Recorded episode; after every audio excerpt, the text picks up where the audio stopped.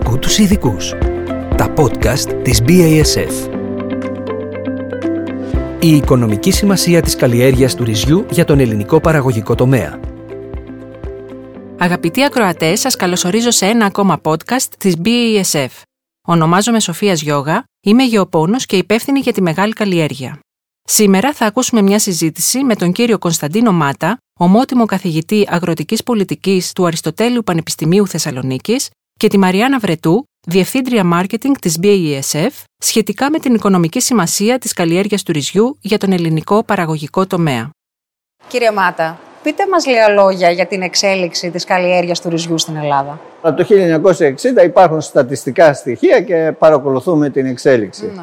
Ε, στην εξέλιξη θα δούμε ότι υπάρχουν διακοιμάνσεις. Μπορεί να έχουμε δηλαδή με χρονιές που η παραγωγή ήταν μεγάλη ή εκτάσεις ε, μεγάλες ή μικρές. Τα τελευταία χρόνια, αν πάρουμε από το 18-19 και μετά, ε, ίσως και πιο μπροστά, έχει ισορροπήσει σε υψηλά επίπεδα, σε αρκετά υψηλά επίπεδα. Ε, να υπολογίζουμε έτσι χοντρά-χοντρά ότι γύρω στα 300.000 στρέμματα, μπορεί να είναι 290.000 στρέμματα και πάνω από 250.000 τόνους, που για τη χώρα μας είναι μεγάλη παραγωγή. Ε, Άρα η παραγωγή στην Ελλάδα είναι αρκετά σε υψηλά επίπεδα σε σχέση Ναι. με Ναι. άλλες χώρες. Είναι σε, ε, αν λάβουμε υπόψη την έκταση που έχουμε και την παραγωγή, ε, η καταστρέμα παραγωγή είναι από τα υψηλότερα στην Ευρώπη. Αυτό σημαίνει ότι ε, με όλες τις επιπτώσεις, με όλες τις συνέπειες αυτής της ε, υψηλής παραγωγικότητας. Ποια είναι η σημασία της καλλιέργειας του ρυζιού για τον αγροτικό τομέα στην Ελλάδα; Ναι, η σημασία της καλλιέργειας είναι πάρα πολύ μεγάλη θα έλεγα. Πρώτα-πρώτα, σαν καλλιέργεια, πηγαίνει, καλλιεργείται σε εδάφη υποκατάκληση. Έχουν νερό και δεν μπορούν ούτως ή άλλως να τα κάνουν άλλο. Α, άλλη καλλιέργεια, να χρησιμοποιήσουν άλλη καλλιέργεια. Ναι. Επίσης, ε, χρη- ε, μπορεί να εκμεταλλευτούν αλατούχα εδάφη που έχει η Ελλάδα. Επομένως, έχουμε μια καλλιέργεια η οποία δίνει αρκετό εισόδημα, αρκετή παραγωγή και αξιοποιεί εδάφη τα οποία διαφορετικά δεν θα μπορούσαμε να τα αξιοποιήσουμε.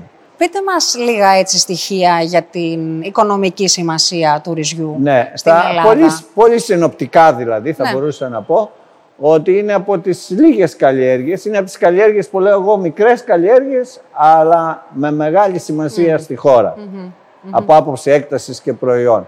Να σκεφτείτε ότι η καλλιέργεια αφήνει στους παραγωγούς γύρω στα 50 εκατομμύρια κάθε χρόνο αλλά δεν είναι μόνο η παραγωγή, είναι μια ολόκληρη αλυσίδα.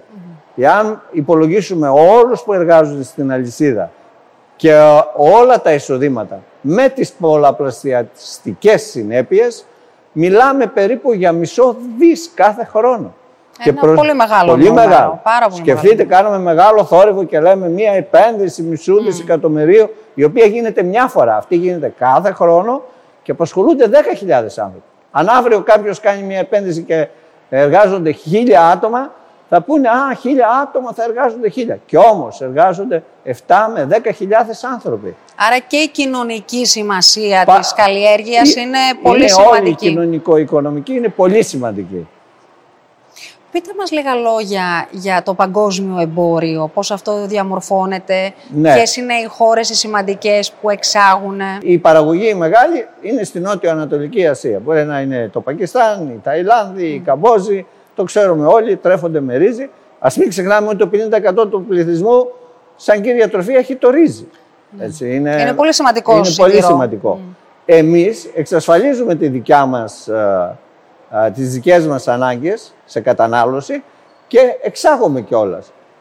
Αυτό σημαίνει ούτε έλλειμμα έχουμε και παίρνουμε και κάποια χρήματα, κάποιο συνάλλαγμα.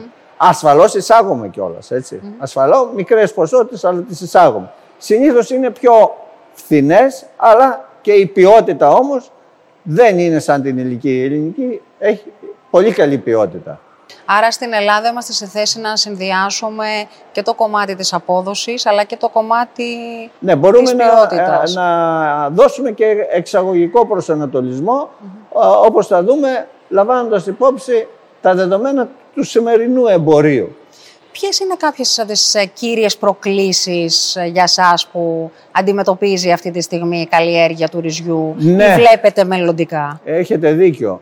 Ε, όπως όλες οι καλλιέργειες και το ρύζι αντιμετωπίζει προκλήσεις. Είναι κάποιες κα- προκλήσεις οι οποίες είναι γενικές που λέμε. Η διαχείριση, η διαχείριση από άποψη ε, ε, συντελεστών παραγωγής, πώς θα...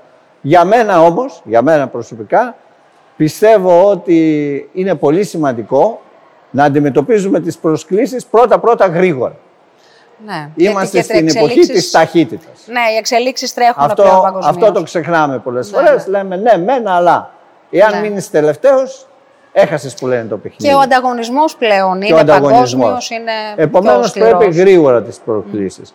Η μεγαλύτερη για μένα πρόκληση είναι, η, πρώτα-πρώτα για μένα είναι η τεχνολογική εξέλιξη. Πρέπει να υιοθετήσουμε τεχνολογικές εξελίξεις, διότι ένα από τα προβλήματα τα μεγαλύτερα που έχουν σήμερα η παραγωγή είναι το θέμα των ζυζανίων. Ναι. Και ειδικά το κόκκινο ρύζι, χωρίς να είμαι στις λεπτομέρειες ειδικός, αλλά είναι ένα το οποίο θα σου το πούνε οι παραγωγοί. Όλα αυτά μπορούν να αντιμετωπιστούν ή και πιθανόν άλλα προβλήματα στο μέλλον με την τεχνολογική εξέλιξη. Η τεχνολογική εξέλιξη η, μπορεί να μας βοηθήσει να αντιμετωπίσουμε τα προβλήματά μας πάρα πολύ καλά. Και το δεύτερο για μένα πάλι είναι και η πιστοποίηση που δεν το δίνουμε σημασία. Η πιστοποίηση είναι πάρα πολύ σημαντικό. Πιστοποίηση από το σπόρο μέχρι την παραγωγή. Ζούμε στην εποχή της πιστοποίησης. ώστε να έχει και το τελικό προϊόν μια Να έχει προστιθέμενη υπεραξία. αξία. Το δένω τώρα και με αυτά που μας είπατε προηγουμένως όσον αφορά τις εξαγωγές και ότι μπορούμε Ακριβώς. με κάποια βήματα να δώσουμε ακόμα μεγαλύτερη αξία στο εξαγώγημό μας προϊόν. Και πρέπει να ανοιχνεύεται, όπως ξέρουμε, και η πιστοποίηση. Άρα κρατάω δύο μεγάλες έτσι, ε, προκλήσεις που μπορεί να μας βοηθήσει η τεχνολογία, το οποίο έχει να κάνει με το κομμάτι της διαχείρισης ε, ζυζανίων και το δεύτερο κομμάτι που είναι πώς στο μέλλον μπορούμε να δώσουμε ακόμα μεγαλύτερη υπεραξία στο ελληνικό ρύζι, που είναι το κομμάτι της πιστοποίησης Ακριβώς, από ακριβώς, το ναι. χωράφι Αυτό πιστεύω μέχρι και στο το ράφι. οποίο θα ωφελήσει ε, όλους την αλυσίδα. Και η αλυσίδα, νομίζω, η τεχνολογική εξέλιξη, νομίζω, ότι είναι πιο εύκολη στο ρύζι, διότι υπάρχει μια ε, πολύ καλά οργανωμένη αλυσίδα και η μεταποίηση, που μπορεί εύκολα να περάσει στον παραγωγό και η παραγωγή είναι αρκετά α, εύκολη στην υιοθέτηση τεχνολογιών. Η παραγωγή του ρυζιού είναι, Είναι καινοτόμοι, θέλουν πιο καινοτόμη. Ναι. τι- Έτσι, το νομι- καινούριο. έτσι νομίζω δηλαδή από την έρευνα που έκανα αυτή η εντύπωση μου δόθηκε. Ωραία. Ευχαριστούμε πάρα πολύ κύριε Μάτα. Να είστε καλά και εγώ ευχαριστώ. Ευχαριστούμε πολύ τη Μαριάννα Βρετού και τον καθηγητή κύριο Κωνσταντίνο Μάτα. Μέσα από τη συζήτηση γνωρίσαμε καλύτερα την καλλιέργεια, κατανοήσαμε τη σπουδαιότητά της αλλά και τις κύριες προκλήσεις που αντιμετωπίζουν οι Έλληνες παραγωγοί. Ευχαριστούμε πολύ και εσάς για την ακρόαση. Είμαι η Σοφία Γιώγα και σας περιμένω στο επόμενό μας podcast. Άκου τους ειδικούς. Τα podcast της BASF. BASF. We create chemistry. Τα φυτοπροστατευτικά προϊόντα να χρησιμοποιούνται με ασφαλή τρόπο. Να διαβάζετε πάντα την ετικέτα και τις πληροφορίες σχετικά με το προϊόν πριν από τη χρήση. Δείτε τις προειδοποιητικές φράσεις και σύμβολα πριν χρησιμοποιήσετε τα προϊόντα. Τηλέφωνο κέντρου δηλητηριάσεων 210 7793 777.